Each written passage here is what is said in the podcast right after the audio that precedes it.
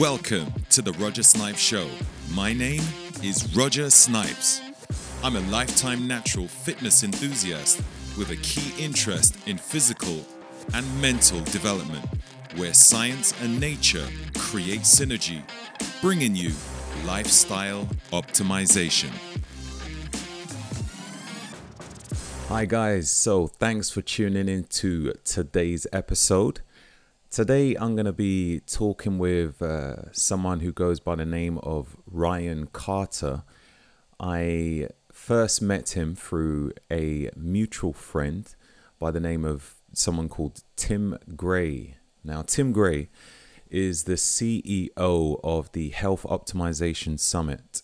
Um, Tim, he used to have a oxygen hyperbaric chamber in London, um, and that was when we first met um, when he learned that I was very interested in biohacking and health optimization.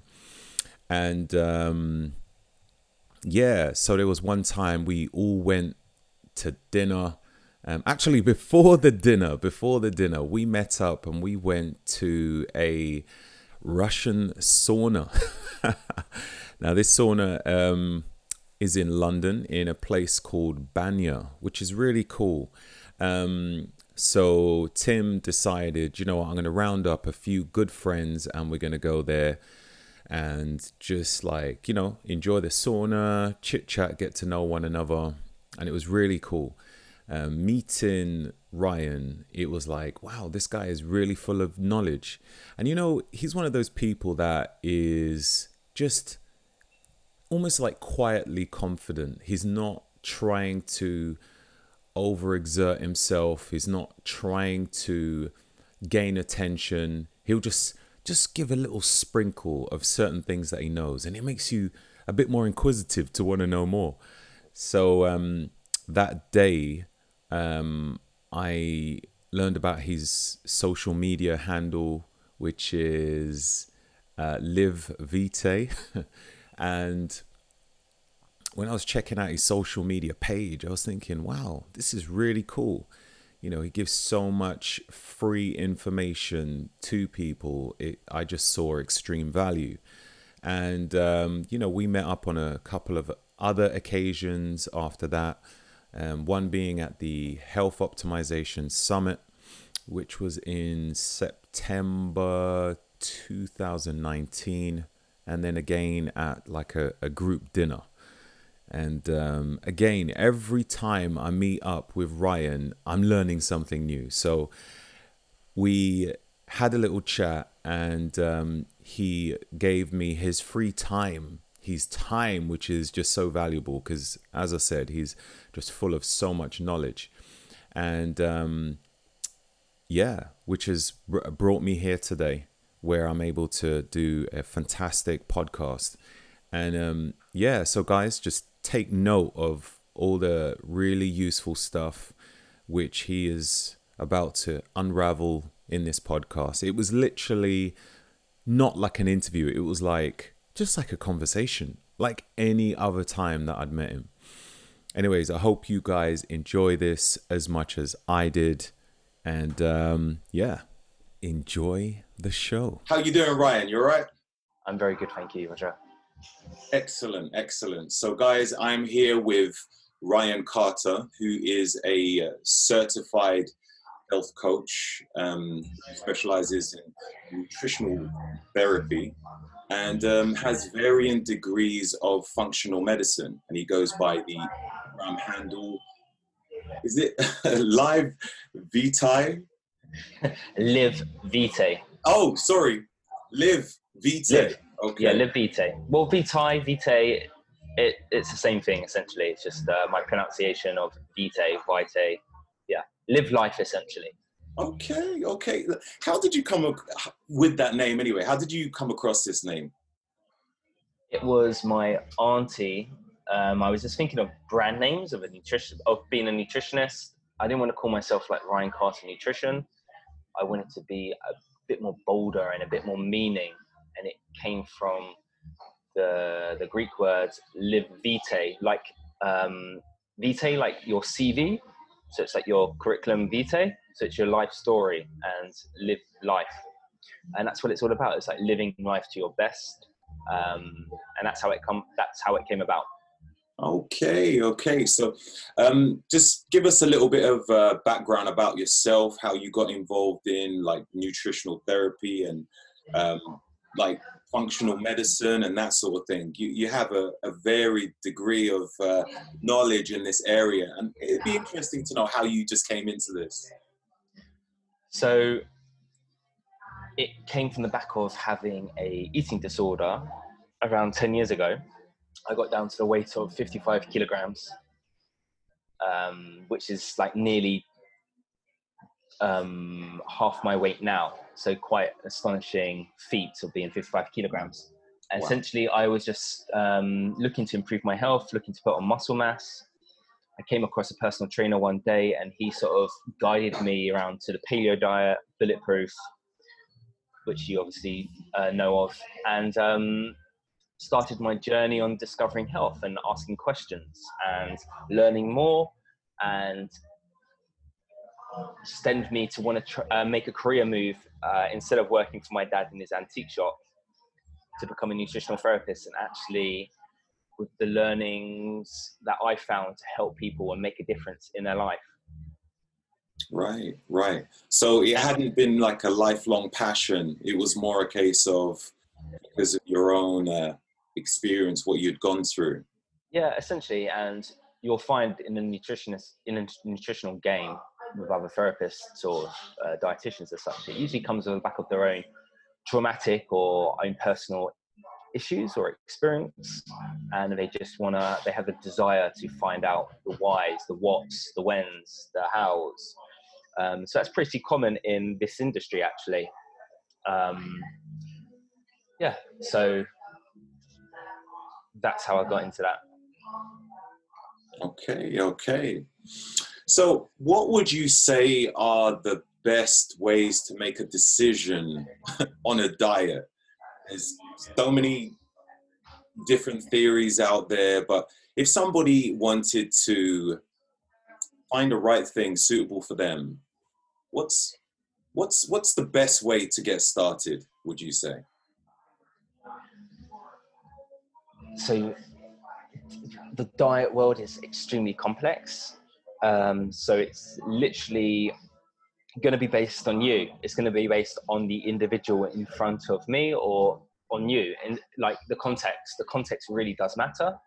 Um, and where you at, what's going on with you, what's your life stage at, what's your gender, what's the amount of stress that you're having in your life, how physically active you are. There's so many variables, and these will sort of influence what diet you should really be on. Um, so it's, it's, it's, that's quite a, a, tough question to ask and such a broad answer that I could give. There's not one diet which is the perfect diet out there. Um, mm. Sorry. There's like there's there's like there's many things, but we got to think of even ge- geographical location. That's going to have a massive impact of what food you can consume. Mm. Yeah, yeah, absolutely. But because like our modern health, like our modern our modern food systems dramatically changed. It used to be about what was locally grown, i.e., like your allotments, what was grown in the farm a few miles away. Now it's literally what's shipped over from the Caribbean to Asia to Australasia, Australasia to China. It's like we have a food abundance and we've sort of lost our connection to our roots of how food was created and grown. Um, so there's that nuance into it as well. But it depends on the person. Like most people starting a health journey, they don't need to probably go into that much detail. They probably just need to remove the highly processed, highly pal- uh, high, hyper palatable foods from their diet, sleep more, um, and eat more single ingredient foods. So that's the that's the start of making a change. And then when you say single ingredient, what do you mean exactly? Just a whole food essentially. So we're talking of things like a sweet potato, a steak, an egg, butter, um, vegetables, fruits. Essentially, not an ingredient made up of uh, a magnitude. Well, the, just just well, just not a man-made ingredient essentially, which has mm. has a formulation and has preservatives or colorings and has been sort of constructed. Got you, got you. Um, you mentioned about locally food, local food. Um, it's pretty difficult to get local food these days unless maybe you find a local produce. What's your thoughts on people buying food which is shipped over from different parts of the world? well, it's for me, from personally speaking, I think that's pretty inflammatory. It's sort of it's not how it was designed. It was designed in context into that environment. So why is there bananas growing in along the equator? There's no bananas growing in the northern hemisphere where we are. For me, it doesn't make sense from common sense, and it doesn't make sense from physics or biochemistry to have that banana and eat that in, in England when it's in winter. Um, yes, I don't really agree with it, but then I don't think it's the like it's the worst thing. Like I'd, it could be even. I'd think I would, I would say having McDonald's or KFC would be more of an issue than worrying about something like that. But it depends how much you want to go into the detail and how much you really want to feel amazing, mm. because different food, like food's created in an environment, and it's created by the soil, it's created by the water, the the temperature, and light. So these things are gonna interact and change the chemical structure of the foods, and we ingest these chemical structures. So, for example, say along the equator, the food there is very high in deuterium, which is an isotope of hydrogen. So when we're ingesting these foods, theoretically speaking, that these are heavier. So it's heavier than um, deuterium depleted foods, which would be found in the northern hemisphere in cold environments. And these get transported into our mitochondria, and this is where we create energy in our cell. And the body has to deal with it. And there's multiple studies that show that high deuterium is an issue if there's no presence of UV light, UVA, UVB light, and that's what you find in these envir- environments where these foods are grown.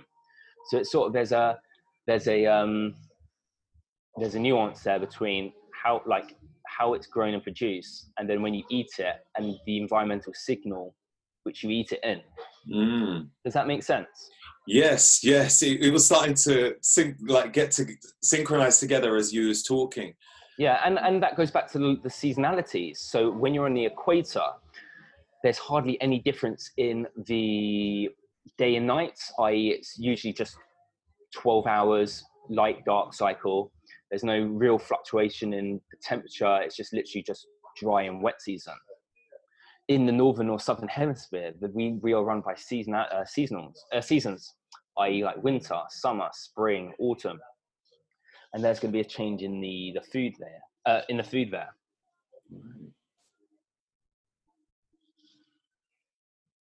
Yeah, wow, yeah, that's interesting. So um, I understand as well that um, sometimes foods are, or a lot of the time, foods are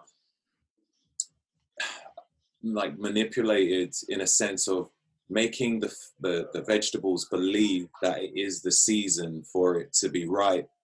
Um, what is the procedure which is being used there? Is there a spray which is being used? Are they put in a certain incubator? And yeah, well, it'd be just it'd be green well, it'd be greenhouses and polytunnels, and that's when you think when you see tomatoes from Spain all year round. Mm. So it's sort of manipulated. Um, the water they use, there might be issues with, um, and it's a fake light signal which they're getting and a fake temperature. So it's not getting the same hormetic. So I'm not, I'm, I'm not sure if you know that word hormetic, hormesis. Um, so like a stress, like a homeostasis, natural. So yeah, Yes, you got it. Yeah. So it's like hormesis is a stress promoting uh, input from the environment or it'd be from working out as well. So you'll be breaking down muscle in the gym because you're after that damage, but then your body comes along and repairs it. And that's the same when, when you think about food, the light, the UV in particular, it creates damage. And that's what makes these so called antioxidants remarkable, is because they have inflicted UV damage, and that's why they're found at high altitudes, for example. And they're, they're phytonutrients, and that phyto is from from uh, photo being light. Um, so it's all to do with light uh, at the end of the day. Um, mm. lost, I lost my train of thought. So where, where are we going with that? Um, can't, I can't remember what the question was. Sorry, well, well it, it, was just to do with like, uh, let's say for instance. Okay, yeah. So sorry, sorry, yeah. So um, so when a food gets sprayed with pesticide, your way, your your uh, or GMO, your GMO food, you're removing the ability, the natural defense mechanism of these foods to offset like a like a bugs or worms trying to attack it or the sun or whatever it may be and you're sort of making it more um, yield more crops. So the farmer and the industry at the end of the day cannot have uh, damaged crops. It can make more money at the end of the day. Mm. so that's that's that's the process there. So when when you go to the farmers market it will be very seasonal seasonal. It will be won't be grown in like a polytunnel or from spain or it'll literally just be in a back garden or in a farm somewhere farm somewhere and be won't be sprayed with pesticides to to the sort of uh, level of um, Tesco's crops, for example. It would be sprayed minimal, minimally, um, but they'd be more safer. Right, got you, got you. What are your thoughts on um, food products that um, are quite questionable for health, but somehow pass FDA? Um, they get FDA approved, and it's like you think, how, how how did this end up on the shelves? Like this surely isn't very healthy. This might be a bit of a political question, um, but what's your thoughts on that? Do you have any personal thoughts on that? What what food are you talking about? Give me some examples. Uh, I don't know. Maybe foods with GMO, or even uh, uh, foods which lack proper nutrition, even sweeteners, let's say uh, aspartame, lots of studies or clinical studies has shown that um, there, there's uh, uh, it can lead. Sorry, sorry, sorry, sorry, I cut, I cut out there. Sorry. Okay, so for example, um, things like um, artificial sweetness, you know, clinical yeah. studies have shown could lead to yeah, like, and well, they're a funny one. You got to think most studies out there are uh, manipulated to get the result that they want. A study has to be funded by someone because the study's not free. Mm. Um, so there's even going to be some studies that will say it's safe. There's no issues. Um, think of like aspartame, diet coke, calorie-free alternatives. I just don't. I think at the end of the day, if you're going to have one or two, it's not a big deal. If you're going to make it a staple thing in your diet or food choices, and you have some addictive properties, uh, addicted if issues with with those foods, or they're making you consume more calories as such, then I would be looking to remove them. Mm. I mean, th- these are from like you know personal food choices for people to eat. Obviously, it makes sense to look into uh, the amount of consumption in certain types of foods, whether it's artificial or not. But I'm talking about like, do you find that there are certain foods which are questionable as to whether it should be on the shelf at all? Oh, for sure, yeah. Like there's some terrible foods out there. Like they shouldn't even make it to the shelves. Yes. Uh, so, yeah, there's there's some shocking things out there. Which has been approved by FDA. What's your thoughts on that? Um, is this crazy? Like, um,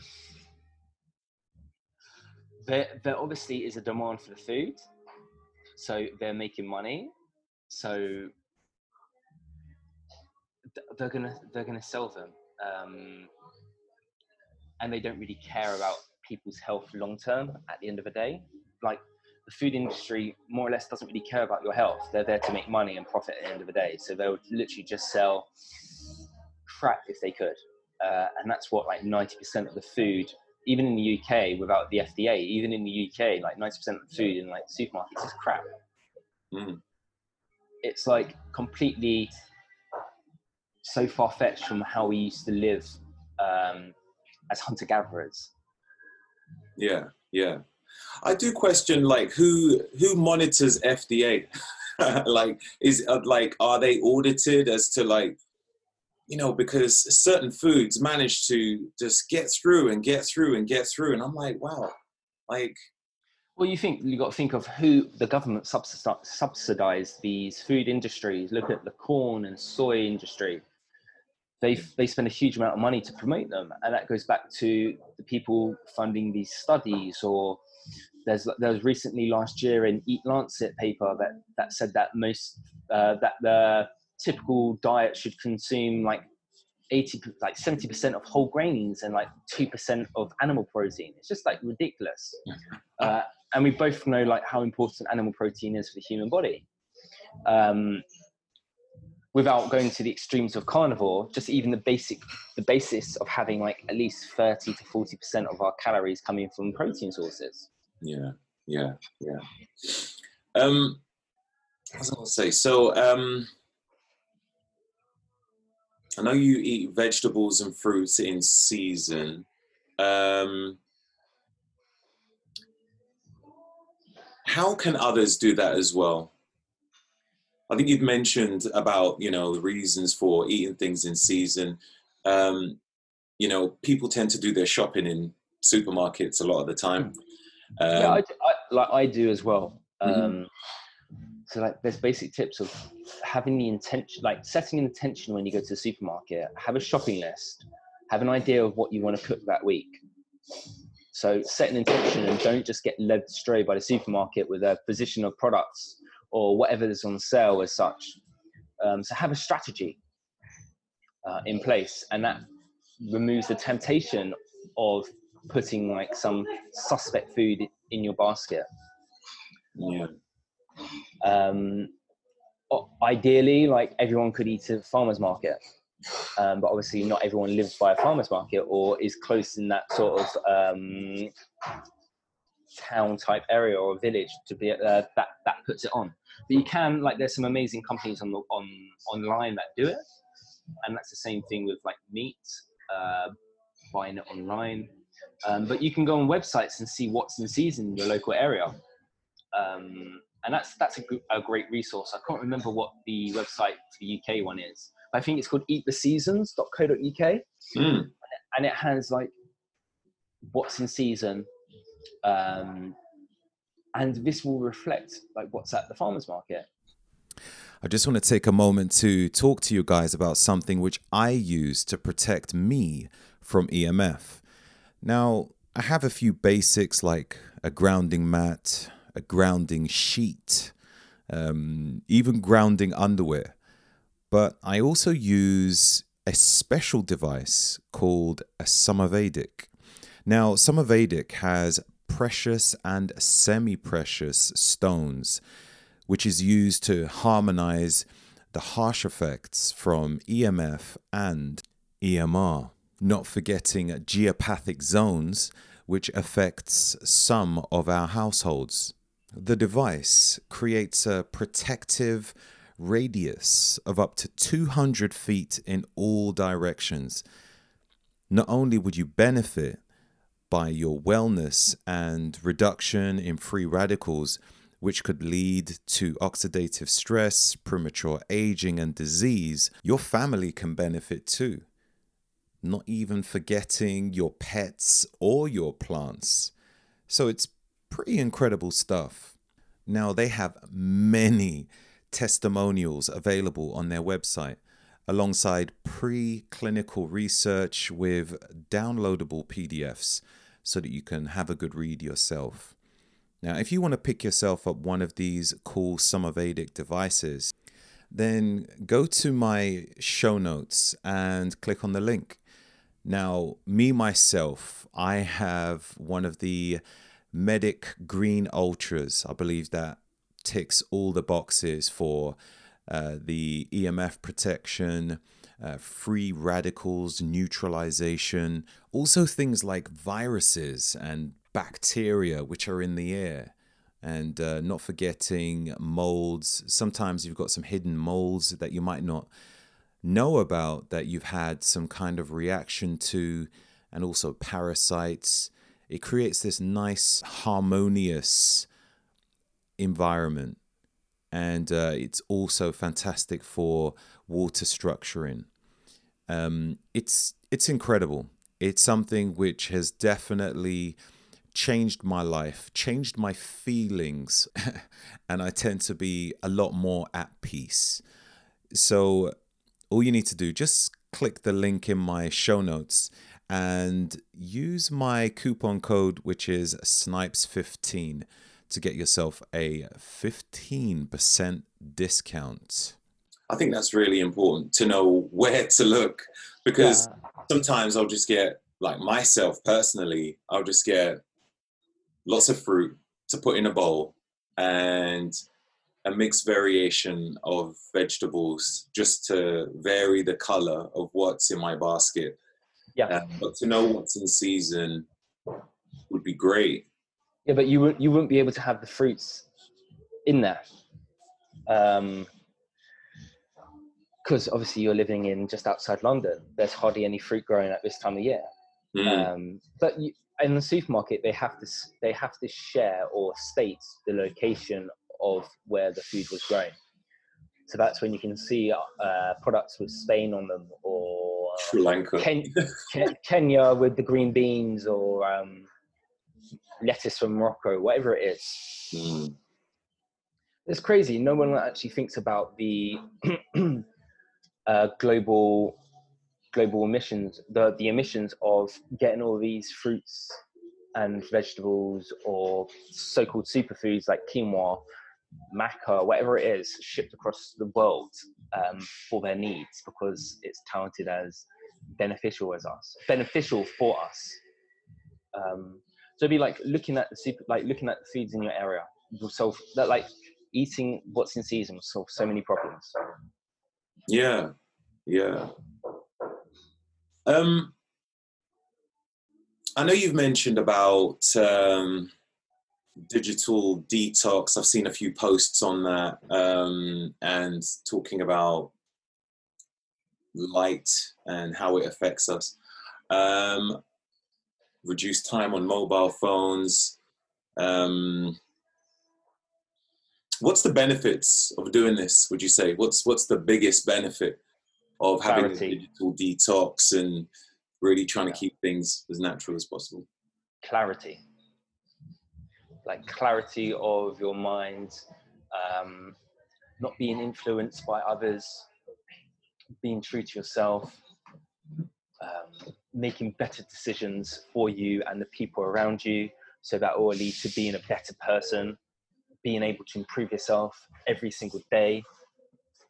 So just those simple things, and actually having focus is and sticking to your tasks is is so hard nowadays because we're just constantly distracted whether it be from like email notifications whatsapp messages um, spam um, subscriptions in our email box, um, just TV adverts, YouTube's pop up with adverts again, like constantly bang, bang, bang, bang, all the time. So just switching it off and re-establishing like your your mission, like what's your purpose, all these all these kind of things. How do you narrow things down yourself? How do you keep it to a minimum?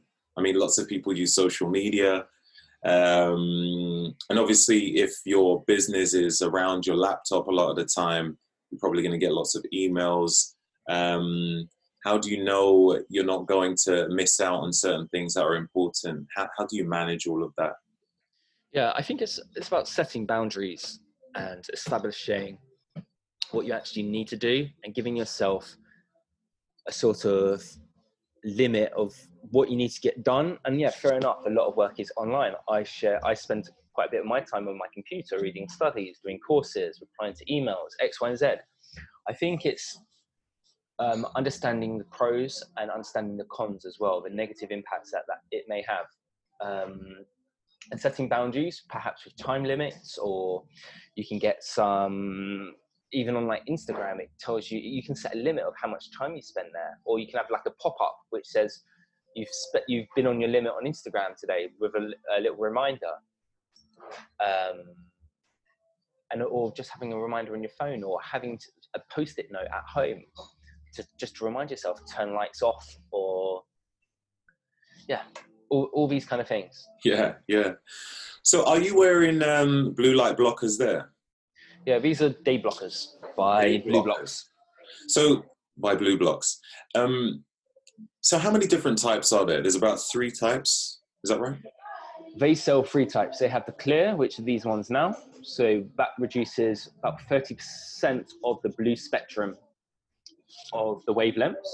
They also do an amber one, which is ideally used around sun, just after sunset, um, the early hot part of the evening, and also the, the dark amber, amber ones, which should be used after dinner. Because um, a lot of people actually just wear red ones early in the evening and then eat. That's actually going to impact our ability to handle glucose if we're eating carbs, for, uh, for example. Um, just because there's like melatonin receptors and melatonin released in the pancreas as well, and that's where we um, release insulin. Right, right. So, um, so what time is it now? 11, 20. 25. And you've got this to reduce your light down by what, 30%? Yeah. So um, it's just giving me a more even spectrum of what would be outside. But obviously, because it's midday, near near enough midday, we'd have higher amounts of blue uh, during the day, and there'll be UVA, UVB, so there'll be po- purple light there as well. Um, and just as this this place actually where I am now is actually not too bad. It's kind of there's, there's some amber lights around here, um, but then again, like this is indoors. Ideally, I'd be outside, but I can't because the Wi-Fi doesn't reach out there. Um, Right. So um, yeah, I think I think like you can easily get overwhelmed with the information out there with blue blocking glasses, with the light spectrum. But the, the simple message is like try to go out first thing in the morning and get some daylight. When you're indoors, try to reduce the blue lights, the high intensity, uh, especially in a later and early part of the day hmm and in the evening reducing all blue light like you don't have to wear glasses as well. You can actually just get some apps on your phone or you can get an app on iris on your computer. You can use candles. So you don't actually have to wear glasses. It's only when you can't control the situation where the glasses are useful What is a good app to use for your phone and what you can use for your laptop to reduce? yeah so laptop i find iris i-r-i-s the best one It's like fifteen pounds, and it's a lifetime. Uh, you can control the uh, the contrast, what kind of temperature that you want. Um, with the phone, I use night mode twenty four seven, and in the evening, I will do that. I don't know what it's called. It's that little that hack, that trick where you can tr- uh, touch the button three times and it goes red. Okay, right. You know, you know, do you know what? No. no. Yeah, I don't know if I've got it on this because I just updated my phone, but like there's a. I don't know what I'm doing there, but um, I normally get that on my watch. Did you have that on your watch? The, that's yeah. I think it was just like an emergency call thing. But there's a way of there's a way of making your whole screen go red. Um, and I think there's a YouTube. You can go on YouTube and search Luke Storey. I think he's done a the the step by step way of doing that. Hmm. So okay, cool. So during the day, we we want to be alert. We want to be awake. We want to get stuff done. So why would a person need to reduce the amount of blue light then if it's like you know 11:25 in the morning? Yeah, it's just exceedingly high. So when you're indoors, it's an artificial light. Hmm. Um, so that light hits your eyes. There's a flickering light as well. So that's going to cause some damage to your eye, to your retina. Hmm. Um, so there's that. So that's a, re- a reason why you might want to wear some glasses to reduce the, the impact of flicker. Um, and just to make it more mellow, like yes, we want to have that stimulation and alertness. So we want we want bright, but in fact, actually, the indoors compared to all outdoors, and this is done on lu- uh, luminate. Uh, I can never pronounce this word. Um, lux, essentially, luminous. Uh, I think I said it right. So there's lux, and that's the brightness of light.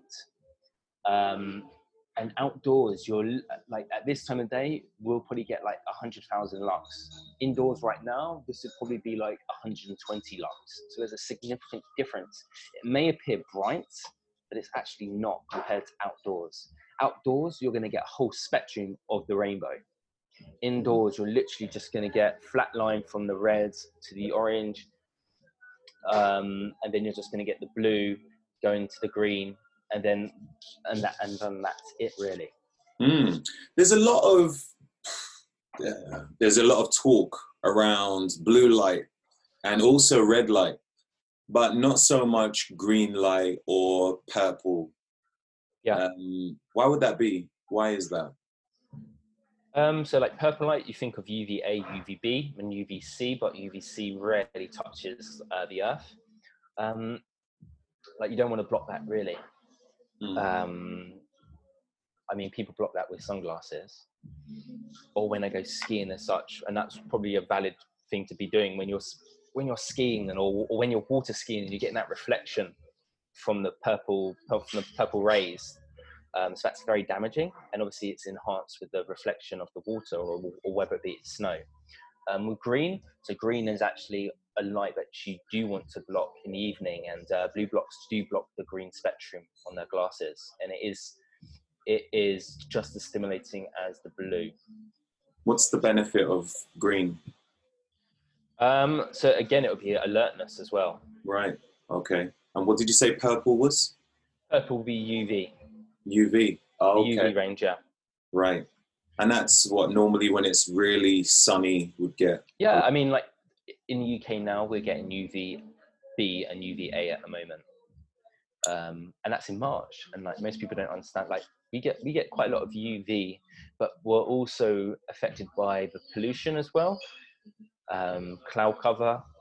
So that's another thing to consider when you're in London, um, and also EMFs as well. EMFs um, block the ability of UVB to, to, to hit your skin. What's the benefit of UVA or UVB? So we've got UVA. UVA is great for like vasodilation, so release of nitric oxide, and essentially priming our skin for the UVB. So UVA comes around.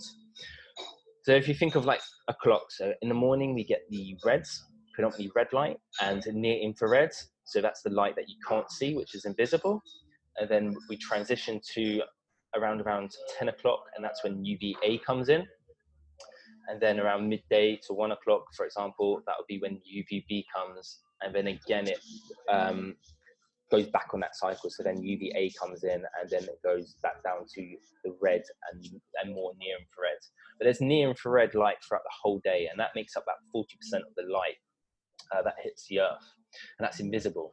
Um, and that has a massive impact of our that has a massive impact on our melatonin levels throughout the day. Um, and obviously, when we're indoors or when we're behind windows, we're not getting that light. And that's very healing for the body. So you've obviously heard of like infrared saunas, uh, red light therapy, all these things are delivering near infrared. And we're very deficient and deprived of it in our modern society because we're just such indoor creatures. Mm. How often do you think people should go outside? At, At least? least, well, ideally first thing in the morning, just to set the tone or rhythm of our circadian rhythm um, and then throughout the day at least like people have cigarette breaks every hour. I think there should be a thing called light breaks every hour uh, especially especially in like office workers. Like every hour just go outside. Um, you don't have to stare at the sun you just need to look up at the clouds or whatever um, just for five minutes. It also affects the amount of vitamin D which we get. I, yeah. yeah. Um, so vitamin d will pre- yeah we can make vitamin d now uh, this time of year uh, we can also consume it from oily fish, um, from from lamb, from beef, from eggs, um, fattier meat as such. Mm. Um, and there's a seasonality. There's a s- seasonal variation in the the ability to make vitamin D, especially in the nor- the northern and the southern hemisphere. Do you think it's important to have it as a supplement as well? Some people have it as a supplement, like religiously. Yeah, I I don't agree with that. I don't I don't personally take vitamin D as a supplement, and nor would I recommend it for clients as well. What about darker skinned people? Um, not really. No, I'd I'd really. So like this is a bigger topic. It's like essentially we would get fat and obese in the summer. Well, this is talking northern and southern hemisphere. So we would get fat and obese in the summer, and our adipose tissue, our fat cells, store vitamin D.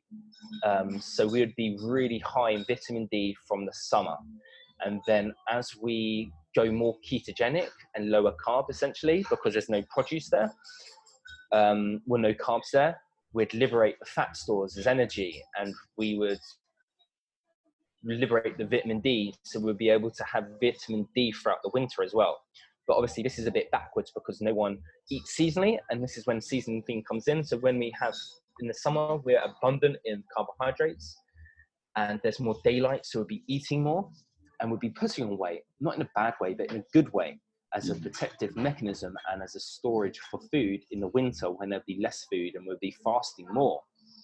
Um, yeah, so essentially you'll be able to make all the vitamin D you can in the summer. Got you, right.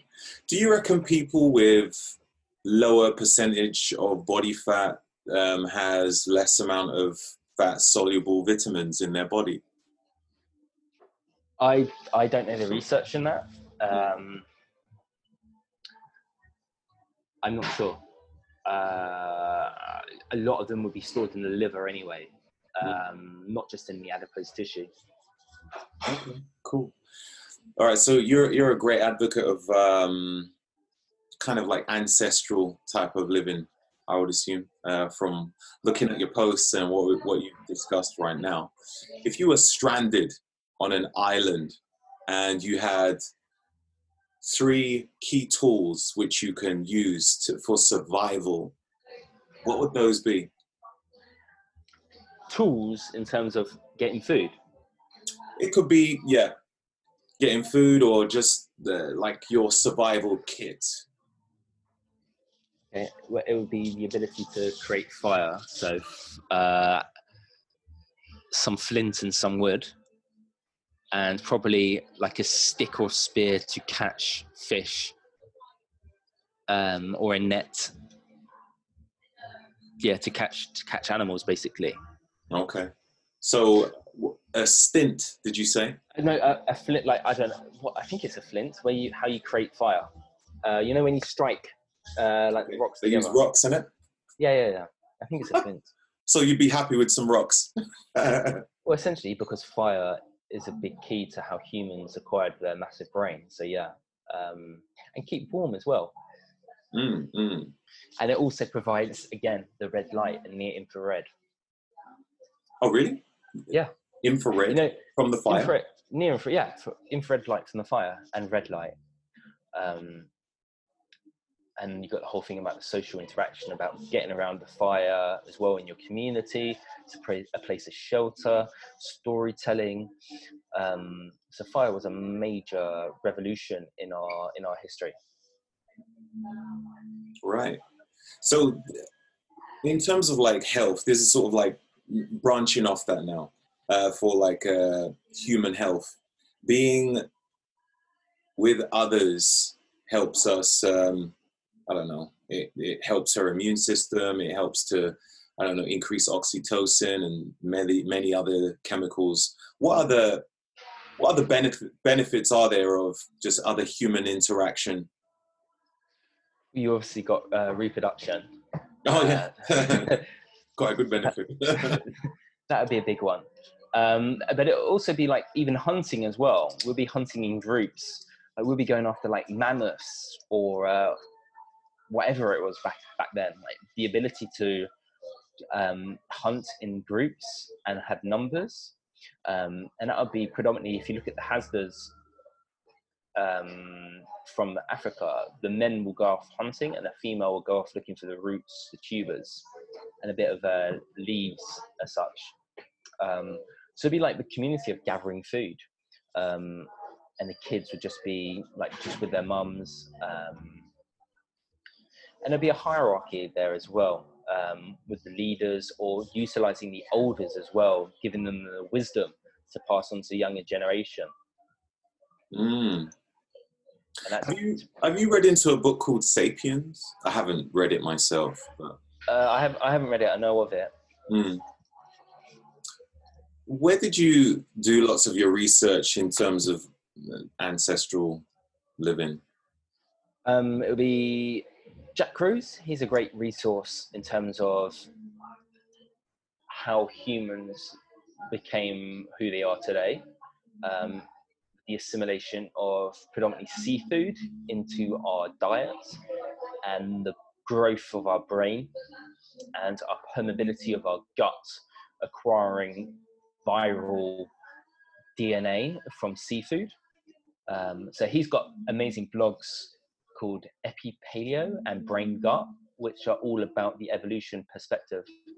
Um, also, I'm reading now is The Carnivore Code by Paul Saladino, and he actually talks about the history of humans, Homo sapiens, as such, and the lineage, the the the evolution perspective of when fire came about, when Neolithic um, industrialized uh, seed grain grown was uh, was the major detriment to humans human like human health essentially Mm. yeah so That's that those those that uh, yeah he, that's a really i think you you're reading it now aren't you No, no, that's that's a book which I'm looking to get very soon. But I've got so many books I haven't even gone through yet. yeah me too well me too i've got a whole I've, yeah i've got a whole stack of books to just get through and then i keep on seeing new ones i'm like oh i'll just get Yeah. that Just get excited, yeah. It's Yeah, like, it's tough. It's like it's like it's not it's not sweets in a sweets in a candy store no more it's like books in the amazon prime now yes, exactly, exactly. And uh, like, I get a new credit on the um, Audible as well, and um, okay I just go, oh, let me get a new book. I'll get a new audio book, but I've still got a physical um, hard copy which I haven't read. Um, But I think there's definitely going to be some real valid stuff in the the carni- carnivore code. Is that what it's called? yeah yeah i mean i'm in the second chapter and um i, I really like um, paul's work i think if you go over and remove your bias or your opinion of him as a person whoever like wherever you are and not see him as an extremist because that's what a carnivore diet is to a certain extent uh, and just see see his points and uh, they're very valid and um, he's very he uses uh, great language and it's very easy to understand as well. Um, yeah, and he's not looking for you to, to say he's right or for, he's not looking to for you to agree with him. He's just making his point, um, and and it, I, I think it's really good. I think it's very interesting. I think he's been following it for it's been a couple of years now, I believe. Yeah, I think he he heard it from Jordan Peterson. Mhm. um, on the Joe Rogan podcast, and he's also uh, an MD as well. And he just tried it out. I think he had eczema issues, and he tried it out, uh, and it improved. And he just dug his head into the research, um, and just, just took it from there. Makes sense. Makes sense. I mean, if it's But- working for him. Yeah, but it, but it still it still emits the the environment and the light implications of food. Um, and actually, if you think about the protein as well, it's depleted in deuterium. Um, so that's another benefit of having going all carnivore. Is that it's, it's actually a low deuterium diet, um, similar to the ketogenic diet. A low what? Low deuterium. So remember, I said there's a you have hydrogen, you have different isotopes of hydrogen, and one of them would be deuterium. It's slightly heavier, heavier, so a heavier water molecule, uh, hydrogen molecule. So that it just means that it's got um, a different nu- a neutron to make it heavier. Um, and it, protein, animal protein, is low in deuterium. So that's sort of like a side benefit that you get from going on a carn- carvin- uh, carnivore diet. Right, right. Got you. but then again like i fe- in this in this modern world that we live in it, it is deemed as being extreme um and the vegan diet is as well It's extreme. If you're saying remove all animal food from your pro, like from your diet, that's very extreme as well. Typically, that would only be seen in the equator, where there'd be a massive amounts of vegetation all year round. Um, so then it comes, it, it always comes back to light and your environment that you're in when it comes back to food choices. Light. Okay. Light. Well, essentially, there's a book called Light Shapes Life. Really? Another yeah. book I need to get. All right. Well, it, and it goes back further into like the human evolution, or even like our cells and our mitochondria, and about how photosynthesis in our prehistoric cell changed and the ability to have utilize oxygen. Um, yeah, it's fascinating. Wow. Okay, so wow, with the multitude of vitamins and minerals which is available on this planet, how does a person get that from their meals, especially like soils being depleted of vital nutrients and um, I don't know if you're going to be very specific with your diet and eat things in season, then it's more stuff which is eliminated from your plate. How how do people do it? How is it possible? How were people doing it before? There's so many different varieties which we need. Um, how is it done? it would come back to, to question like what's normal in terms of ratios and required nutrients. Um, so, do we need massive amounts of vitamin C all year round, or do we only need a small amount? Um, it's just questioning these things. Um, ideally, like in, it's well known, animal-based foods have the most nutrients compared to plant foods. Plant foods have certain anti anti-nutrients which make it harder and difficult to utilize the nutrients that they have. Um, so we want to be eating nose to tail, um, not just muscle meat.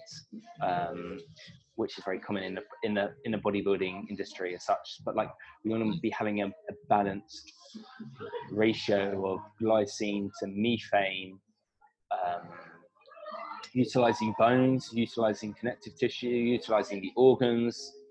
Um, but, but of course, like nobody really wants to be eating kidneys or heart because it's it's it's deemed as not appealing. When essentially, like these are the foods which in the animal kingdom, such as tigers, lions, in the wild, would be consumed first and be highly prized, not looking for the filet mignon, uh, for example. Um, yeah, so, and just being smart because, like I said previously, if you do eat plants, if you're looking at the the seasonality of them and the ability to handle the issue, like to handle to handle the anti-nutrients and the deuterium found in them as well. Mm. Um, yeah, so essentially, and not not like a crazy meat heavy diet, but like meat a meat based diet, uh, nose to tail, um, not being scared of fat, but also not being scared of carbs when they're available too. Mm. Some people do shy away from carbs because they're pretty scared that it's gonna make them fat and uh, uh, well that goes back to the question like what who what what's deemed a carb? Like someone would say i'm scared of i don't want to eat carbs. Like that that carb could be like a carb's anything from a plant. So some spinach for example is a carb. Um, or are we talking about a burger bun like there's a massive difference in terms of someone's definition of a carb um, and obviously the burger bun is going to be hyper, hyper palatable. It's going, probably going to have like cheese in it, um, with some toxic fats, like man-made fats, uh, some really some juicy meats, um, and like some pretty some deep fried chips. So we got to think about like bigger picture of what the food comes into uh, comes in. Mm, or, or what the, or what what comes along with the carbs as well, essentially.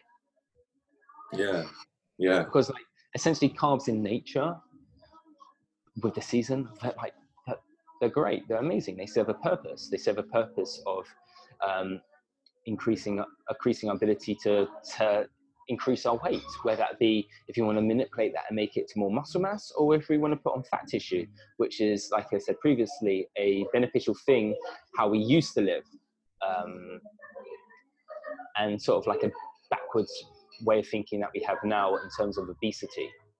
That's quite interesting, though.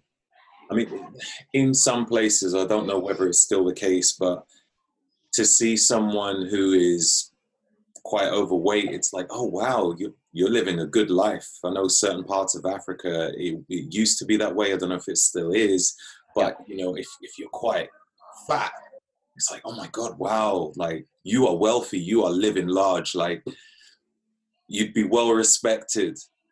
Yeah. As now it's not so much like that. Yeah, um, I think that's like that in Asia as well, um, and you're you're seen as a king as such. But I think, and that, and that goes back to like the Henry VIII uh, in the Tudor times. Uh, he was like a fat, like fat bastard essentially, uh, with like loads of women. But like he lived a very negative, like he lived a bad lifestyle because he was drinking a lot. Circadian rhythm was pretty like screwed. Um, and he didn't give the environmental stimulus sort of like the winter with being cold and essentially like being fat is okay like but it's the ability of utilizing the fat in the winter and then getting lean uh, come spring and repeating that cycle again like when you think, think of like a, a bear essentially a wild uh, black bear or brown bear um, it puts on weight it hibernates and it comes out shredded and that's exactly the same uh, in humans to a certain extent. Well, that's the way we used to live, or that's yeah, that's the way. Yeah, that's the way our our uh, physiology um, is hardwired, essentially. Right. Because that's why it's so easy for us to overeat. Like we just want to pull it away because we don't know when we'll be when we're next eat. Um, so we just want to eat. Like there wouldn't be such thing as a balanced um, diet or lifestyle because it will just be like feast or famine because our environment, uh, our environment dictated life. So we're, we're hardwired to that behavior to just want to continually eat. Yeah. And then we just, well, yes, but we had the ability to control some things. Um, but then previously we wouldn't even know what a calorie is or the energy density of things or what macro or micronutrients certain foods have. So that's a that's essentially a biohack to our physiology. We wouldn't have known these things um, and we would have just eaten to our heart's content without having to have five square meals or three square meals a day. We were just eaten when we caught something and just like just gone crazy mm-hmm. yeah there are different types of nutrients or vitamins that work in conjunction or synchronize with others. Like you've got vitamin D, and it's good to have vitamin K2 with it, um, zinc with copper, collagen, and some vitamin C. And um, uh, recently I was reading t- uh, turmeric with black pepper, uh, which helps with absorption or something, or increases its therapeutic benefits. Are there any others which you think people should know about um, where people might be just getting one particular type of vitamin or focusing more on one and forgetting the other uh, when yeah. they can work in synergy? Yeah. Um, so you have to go look at foods and you'll see the ratios that they have. Um, so with vitamin D, you'd also want to be looking at vitamin A. Uh, so when you look at cod liver, it's high in vitamin D. It's also high in vitamin A, and vitamin A is the transcription factor which controls vitamin D in in the in the, the nucleus in the gene. Um, and making like vitamin A is not really accessible from plant foods, particularly in the, the um, northern hemisphere population. Um, so we'd need to eat animal foods like liver to get that vitamin A, um, but also having magnesium as well. Like if you're low in magnesium, you're not going to have the ability to make vitamin D because it's uh, two enzymatic steps to create vitamin D, and they both require magnesium. Right. Yeah, so there's that. There's that factor. Uh, I mean, like nature makes no mistakes in terms of the nutrients that it has. Um, what would be another one? Um, yeah, I, I think you can get really like neurotic about like synergies and uh, combinations and stuff. But if you're eating whole foods, they literally have them uh, ready for you uh, in the, the appropriate um, amounts and ratios. Because mm, it will just be together with it anyway. Yeah. Yeah. I'm guessing, I mean, especially if you're eating nose to tail, as you put it. Yes, essentially, yeah, nose to tail and eating plants in, in their seasonal variation. Um, just trying to think of and like the role of copper and how copper controls iron metabolism in the body. So copper's really high in liver again. So it's like nose to tail. You've got to utilize the whole animal uh, when we're constructing a diet. Um, most of the time, people are not anemic. It's literally just low copper. Um, copper's needed in terms of how we use oxygen in the body, and oxygen is needed to create water in our cell. Um, in uh, in the mitochondria. Um, so that's going to have a profound effect on our bodies. Uh, and also in the ratio of uh, other nutrients such as vitamin K, um, selenium. Yeah, I think vitamin A is probably one of the most important nutrients in the body. Oh, really? Mm. It's not something which I hear spoken about a lot of. Yeah, um, I mean, there's um, there was a gentleman called Weston A. Price, and he went on a great exploration of the world to different cultures and tribes, and looked at how they were eating, what they were eating, when they were eating, how they lived their lives, which was predominantly outdoors, not indoors. Um, and they used nose to tail eating, um, and they all had vitamin A or high sources of vitamin A. Um, like in the African tribes, they're actually eating blood of the animal, um, which is really high in carotenoids, which is a vitamin A sort of precursor, and um, that they have the ability to convert that into the active retinal form. Um, yeah, and that protects against sun damage as well, the carotenoids. And what about carrots? is that a weak source of people trying to get a bit of yeah well you can you can well you need to have copper to convert the the vitamin a uh, the vitamin you need copper to convert that vitamin and feed that beta, beta carotene into the vitamin a uh, the right. retinol um, so if you've got poor copper status um, it's going to be an issue and you're going to have a weak ability to convert that uh, and essentially like northern europeans are poor converters i think it's like i think it's like 10% of the population have good genes to convert the beta carotene into the retinol. Are you saying it's more a gene thing and not the choice of foods which? No, it's predominantly a gene a gene thing because we were either not uh, eating carrots all year round, or we had to have higher levels of animal um, foods. Wow. Okay, that's something to bear in mind. So I've got some questions which um, has been sent to me by um, some of the some of the people on social media. You asked me to just send a couple of questions or was, ask the audience. Thought, yeah, I thought it was a good idea. Yeah, yeah. So um, one person said, "What are the best foods to give a slow release of energy during the day?"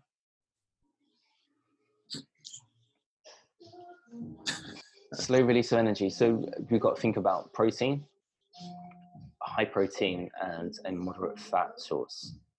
Um, so eggs would be probably one of the best things, and the ratio of eggs uh, with protein and fat is even, more or less. Um, so eggs and some just green vegetables to go alongside with it, perhaps. So that will give a nice sustained energy throughout the yeah. day. Yeah. Any particular type of eggs? Um, prefer, uh, preferentially free range, pasture raised, and organic. Um, but again, do the best that you can. Um, that's it really. Just doing, keep on doing the best that you can. Like it's not the end of the world if you like, and and I'm on a budget. I'm not like buying crazy price uh, meat or eggs or vegetables. Like I'm trying to be as um, realistic and save money at the same time as well. Yeah. Um, so just doing the best that you can. Yeah. Cool. Cool. Um, should nightshades food be avoided? I think in the summer they'll be fine, or when they're in season. Um, it wouldn't be the base of my diet, and it will really be the state of your digestive function to handle the the nightshades, the lectins, the oxalates which they contain, um, and that will go back to your ability to uh, to handle them. So yeah, I don't think there's an issue, but I wouldn't base my diet on nightshades, and I try to keep them more when they're in season. What is the fear about nightshades for those who have no idea? Um, so it just causes low grade inflammation in digestive tract, um, increasing chances of intestinal permeability. So that's the, the opening of the cells which line the gut and allow for larger proteins and to come through um, the wall essentially and cause inflammation throughout the whole body, whether it be like brain fog, whether it be skin issues, joint pain, and that's that's that's the theory. That's what's proposed. Right, right. Okay, okay. All right, so for a couple trying for a baby, um, are there any types of foods which should be included or avoided? Um, it's, well, it's not just food. You've got to think about your stress levels. You want to be sending the right signal, uh, especially for the mother, to lower the stress. The body's only going to be creating the right hormones if it's deemed and perceived as safe. So making sure stress is kept low.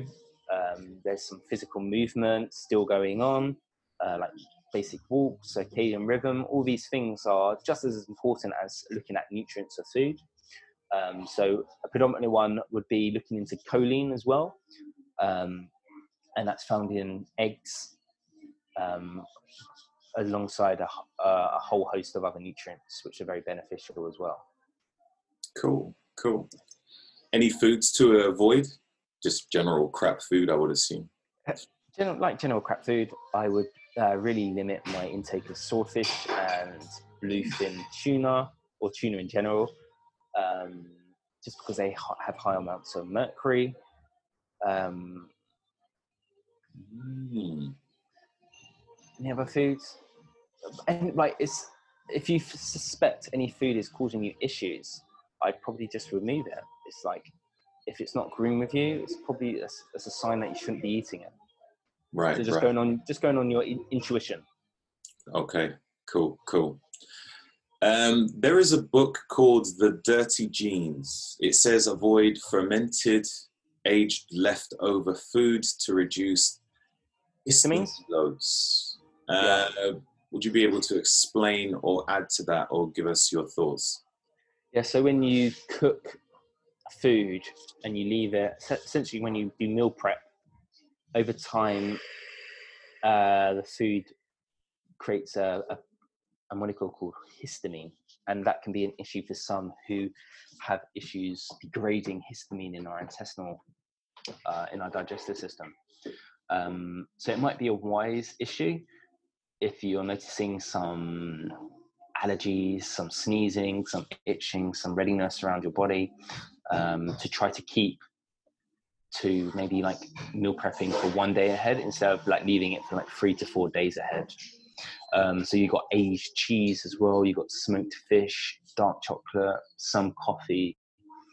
Um, so some good foods, but um, it might be an issue for some, but you've got to think about why haven't you got the ability to degrade the histamine in the food? Um, so that would be looking at increasing or looking into the pathways of vitamin B6, um, vitamin C, copper, um, magnesium. These are all nutrients required to degrade uh, DAO, essentially diamine oxidase. Right, right.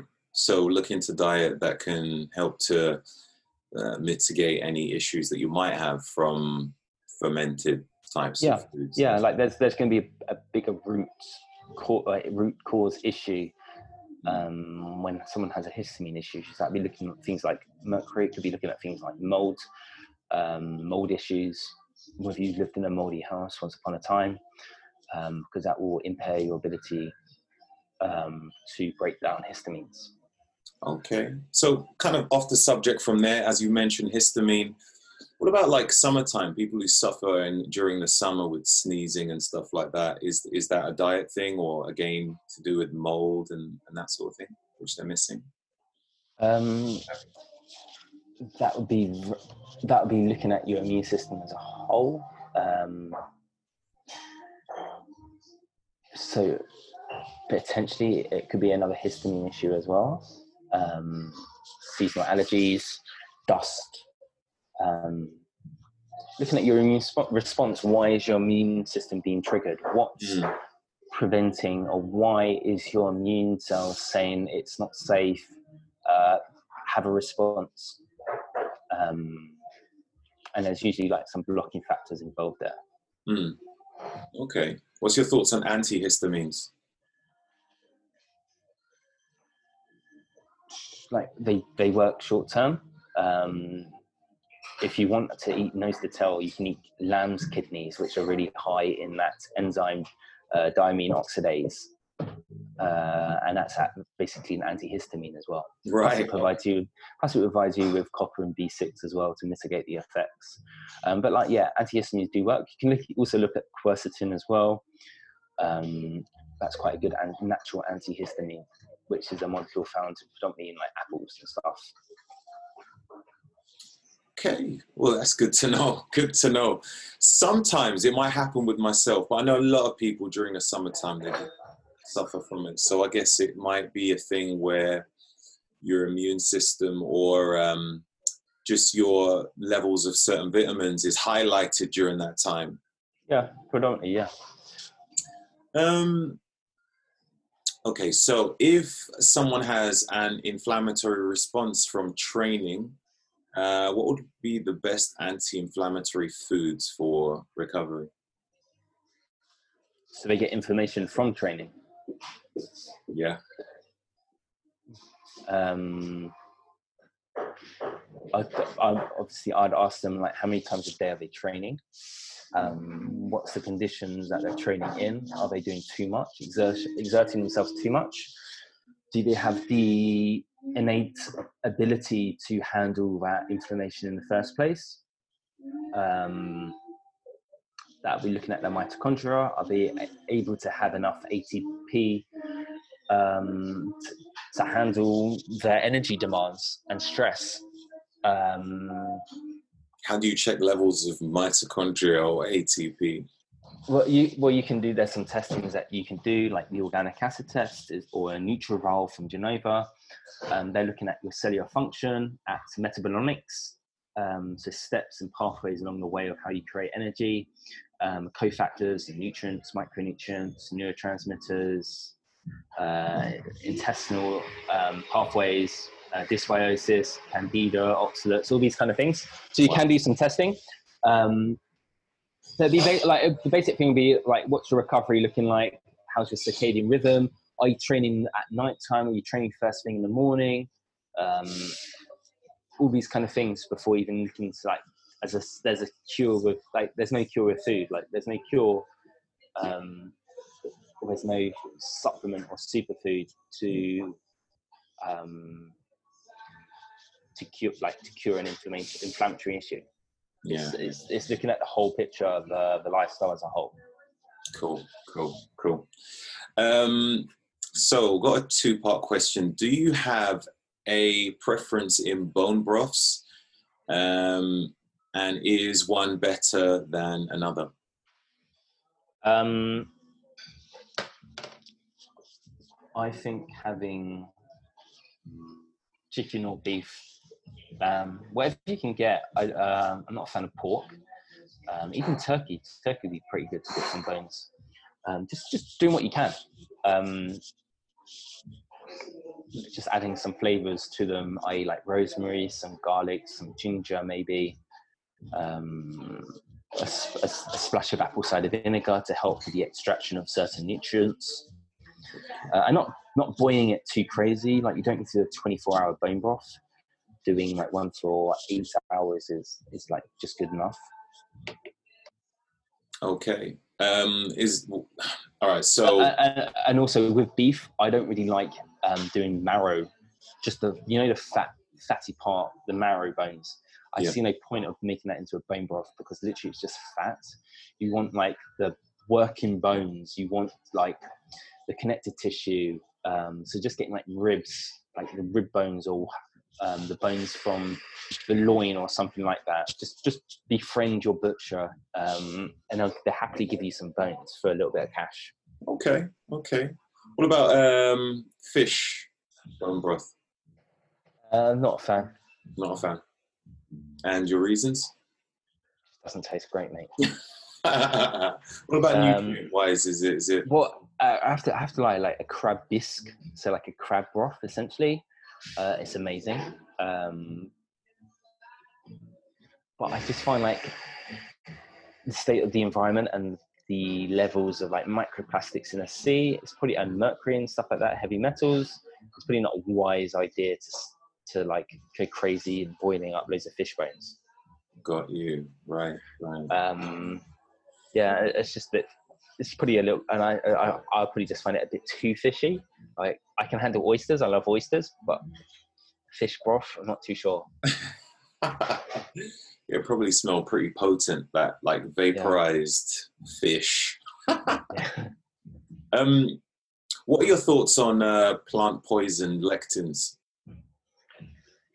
Um, I don't go. I don't eat massive amounts of oxalates or lectins, which are typically in the same category. Like they're, they're the same foods. Um, I think yeah, I'd like just go with your tolerance.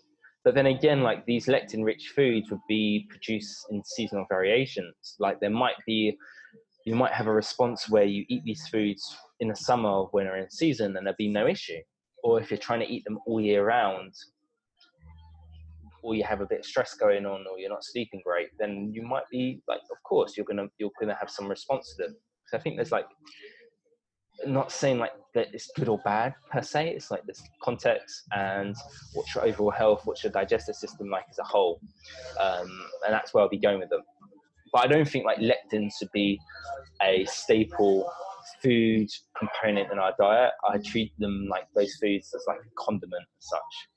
Oh, like a condiment. Yeah. Okay. So you do have people who have that as a staple of the part of their diet. Uh, you've yeah. got vegans. so are you? Wow. Okay. So what would your advice be to vegans then? Um,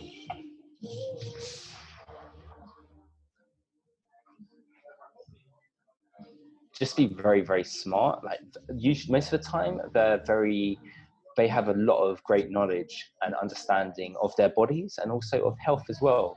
Um, so as long as they do a lot of planning and understand uh, basic principles, nutrient density, um, then they should be fine and have a good state of health when they start it as well. Um, yeah, like there's no reason why they can't thrive um, or do well. Um, I just don't find it's the evolutionary diet that gives us the best health um, from an epigenetic level. Um, and it's just uh, to, to acquire the protein from it's just a lot of carbs uh, and grains legumes and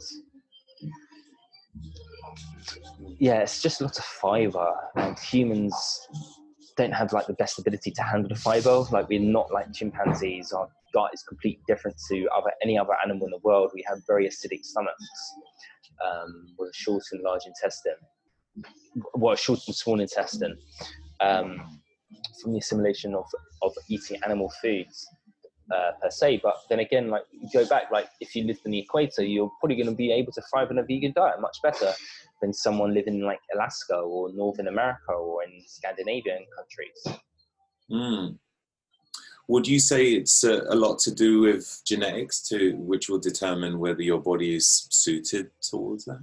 Yeah, yeah. So it'd be genetics, but also your your um, haplotype of your mitochondria, your mitochondria DNA, um, and that would be looking at your ability of hot and cold as well. Um, so, and, it, and this goes actually back to Vibhanya. Um, so, your ability, like, I bet you're you're really good in the sauna, but I bet yeah, you, yeah, and, yeah. And, and we know your ability in the plunge pool is shocking. What was that? Your ability to handle cold in the plunge pool is shocking. No, it's it's terrible. I don't mind the cold, but the the the pool that's yeah, it's like it's it's cold. It's cold, and that will come back to your mitochondria and its ability to create heat and dissipate heat, get rid of heat um, in under these conditions. Uh, and that's the same thing with diets, um, the nutrients, um, the chemical structure of their foods, and that goes back to your gut function and the cells in in the gut um, to handle handle these these molecules. Got you, got you. So it's not literally it's not just the um, the, the nucleus, the DNA. It's more to do with the mitochondria and the communication between the mitochondria and the nucleus, and that's called the epigenetics epigenetics. I've actually done an epigenetics test recently, um, which works on methylation or something. Is that right? Is that with, is that with um, Omnos? I think they're called DNAge, my DNAge. Okay. okay. Yeah, um, but like, what have you got your results back? yeah. So, so the time when I done the test, I was forty and it said my um, biological age was 38. Okay. And uh, I was not impressed. I was I was expecting like 32 or something like that, and I was like, all right. Like even though it was better than my um, um, chronological age, I was like, this ain't cool, man. what am yeah. I supposed to do? I actually contacted DNAge to say, all right, like I'd like to speak to someone to know how I could improve these results. And um, the information I got back was they, I'm not sure if they can legally give me that advice on how I could improve that. Um, so I was like, right, okay. You just left me here stranded. Like left me hanging. You, you tell me these, this bad news. Well, bad news to a certain extent. You just leave me here. Yeah, yeah, yeah. Yeah. Well, you had one done yourself. Um, not not looking at my age. Hmm. Um,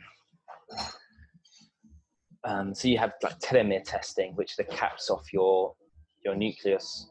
Uh, no, caps like there's um, telomere telomere telomerase telomere telomerase enzymes, which look at um, your age, like yeah, essentially what you just what you just said. I haven't done anything like that yet. No, I'm not. I'm not really too bothered as long as I got like I feel good. Um, I'm okay with. I don't need a number really. Right, right. Um, I've heard about telomeres, and um, you can do a telomere test. What I've also heard are mixed reviews. I've heard that the uh, epigenetics or Horvath clock is more accurate than telomere testing. There's yeah, that's correct. That's that's that's correct. Like telomere testing can change from one day to the next. Um, I forgotten what that uh, that second word that you said. There's actually specific words um, which predicts when you're going to die. Actually, which is more accurate. Right. Um, I think it's Ted, Dr. Ted Asenaki. As an, I can't, pronounce, I can't pronounce his surname, but he, he was talking about that on a podcast, and he said that's a more accurate way opposed to telomeres. What's his name one, again? Dr. Ted. As Asenaki. Uh, he was at the Health Optimization Summit. Is he the uh, the person who created the uh, the trophy? Um, Yes, him, him. Yeah, yeah, yeah. nootropic things. What are they called? Um, Tr- Trukies, Trockies. Trockies. I think that's what their company's called. Troscriptions, yes. I might even have some somewhere. There we go. Bag of drugs right there. Here we are. For those who are listening to this on podcast, I'm actually I've got some uh, blue cannatines. Cannatines. How, how Yeah. would you pronounce it? I'm just um, showing it on the video. So yeah, I've taken these a few times. Sometimes what I found is I might feel a little bit depleted later on in the day. Maybe it's to do with I don't know a diet I've had, or maybe lack of sunlight or something. I remember listening to another pod, podcast in, and they mentioned that if you train and take this, it actually works. Um, I don't know, synergizes very well with the body, or being out in the sunlight helps to activate it a bit more. I'm not too sure ingredients. is that what he says? Well, I heard it from not him. Sorry, not him directly. Um, I heard it from I think Ben Greenfield on. Yeah. Uh, yeah, I think I heard that as well, actually. Hmm. Um, it's got nicotine in there, small amount of nicotine, caffeine, um, and it just acts on your NADH, NA, NAD, NAD. Uh, right. and it, it's an electron donor basically. Uh, so how you shuttle energy across your mitochondria. Um, I've yet to try them actually. Um, I always see tin with them or using them. I just ha- unfortunately have not had one yet. But, uh, we meet up soon. Don't worry, I, I can hook you up, bro. I've got the hookup. but, but actually, I actually just reached out to um, Dr. Scott Sherr, who is also the other co-founder of the company. Um, and I actually I'm having a meeting later on today with him. Seriously. Yeah. I've got I've got a podcast with him soon as well. Actually, Oh, really? Yeah, Oh, awesome. yeah, yeah, Yeah.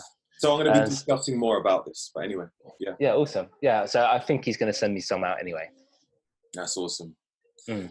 Um, couple of questions which I actually skipped past and I, I forgot like um, earlier. Um, you gave some great ideas on prepping meals on your page, um, which takes between 15 to 20 minutes, which is great. A lot of people they get you know prepackaged food which they feel is convenient, but this is also convenient and very healthy. Um, what's the average budget for the meals which you prepare in these in these examples which you show on your page? Um, if it's not wild salmon, it's literally like four pounds, three three pound fifty, four pound per meal. Wow, Mm. that's amazing. Um, I don't eat fancy food though. Like the most fancy thing sometimes I have is like wild salmon. okay, Um, or I might That's- treat myself, or I might treat myself to a really nice like big piece of like um, prime rib, like a bone-in rib, ribeye essentially. Um, but then I'm good friends with the butcher who looks after me and gives me a discount. okay. So But that's some that's like yeah, I'm I'm lucky. Like my food is fairly cheap. Um, if I plan and if I be smart, and if I have things prepared, and I don't have to rely on go on Whole Foods and like spend fifteen pounds on a lunch, which I can make for like three pound, four pound out.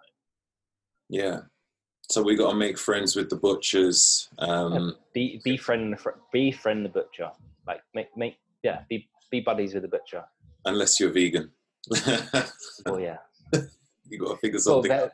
or you just be friends that go to the farmers market and be friends with the farmers, or like the the veg, vegetable growers. Right. Yes. Yes. Um, and that's useful, obviously, for omnivores. Um, What would be your tips? Yeah, for cheap, healthy shopping. So you mentioned that farmers market, maybe, or uh, Yeah. um, butchers would be cheaper. nose to tail. Um, Just getting a whole nose to tail yeah, like by um, the whole get- cow. Well, going getting a whole chicken, roasting the chicken, um, a portion of that that whole bird can go for a meal as well. Um, you're left with a carcass, so you can make a bone broth. But also, after you boil the carcass, like have the carcass and have the bone broth, you're left with like some meat still on the bird. And you can shred that, make that into something. Um, I think eggs are a really good source, um, a cheap source of protein and fat as well. Um, they're fairly cheap, like 25 to 30p an egg, um, which is nothing. Like you can get like, and just don't just don't waste your money on like even like matcha lattes or coffees. Like in London, they're typically like three pound fifty for a coffee. It's a lot. You do that every single day. Like that's like thousands. That's like thousand odd pound a year, um, and you can do a lot with that. Um, don't you don't need to buy fillet mignon, like fillet steaks. You don't need that. It's hardly any like in chicken breasts. Um, I think there's more value and benefits getting chicken thighs. And if you're if, if like counting the macros and fat is an issue, like I just remove the fat from somewhere else and just get the thighs. Um, yeah, just doing things like that. Cool. Good. And, good. and, and don't and don't be scared of the like frozen food as well. Frozen vegetables, uh, like frozen broccoli, um, peas, X, Y, and Z. Uh, frozen berries when in season. Um, they're all great things to do as well. Is there any particular place they should get that? Any particular type of supermarket? Um, uh, like uh, you, whatever you can do, like um, Waitrose, te- like Tesco's do like an okay organic range. Um, yeah, you don't need to be shopping at Whole Foods to, to look for health health products.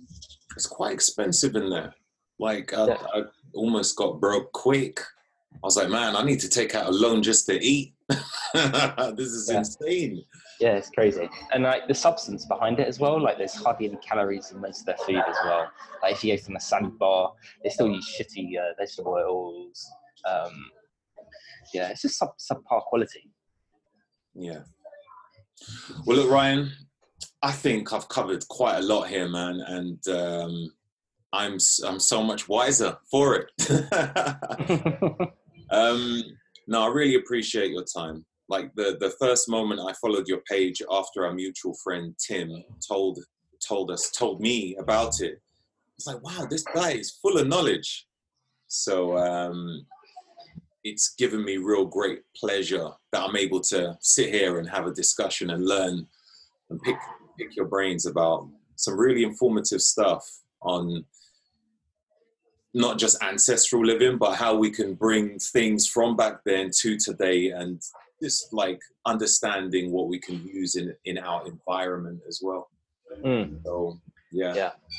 Yeah, I agree. It's uh, it's been awesome to talk to you. But yeah, I'd, I'd leave on like it's literally just not food. It's the bigger picture. It's the lifestyle. It's our sleep. It's our stress. It's our community, friends, family. It's having a purpose, um, movement, breathing, all these fundamental things, which are just as important as the food. Absolutely. Thank you very much again. So you're you're available on Instagram as what is your page again? Is it Vite? Live, live Vite, live Vite, Live vitae. live. So so that's spelled with like live L I V E V I T A E, and I'm got a website as well, which is www www.livevitae v i t a e dot com. Excellent. I'll put all that information in the notes anyway, so people can just click on there and check you out. Yeah. So thank you very much today, and Thank you, um, Roger. no doubt we'll be talking again very soon. Yeah, no worries. Nice one. Take care. See you. Thank you for tuning in today's episode. Any guests which I have on the show really provide some golden nuggets and useful life changing tips. So always feel free to check out their social media platforms or website links, which will be written in the show notes. These shows are financed by my sponsors, so your contributions are always greatly appreciated. Any clickable links with discount codes will not only provide you with the best services, but will help out the podcast too. So, thank you. If you do like the Roger Snipe Show podcasts, then why not give it a review? A five star would be awesome. But some great feedback on what you liked about the show or what you would have liked to hear would be helpful too. Until next time.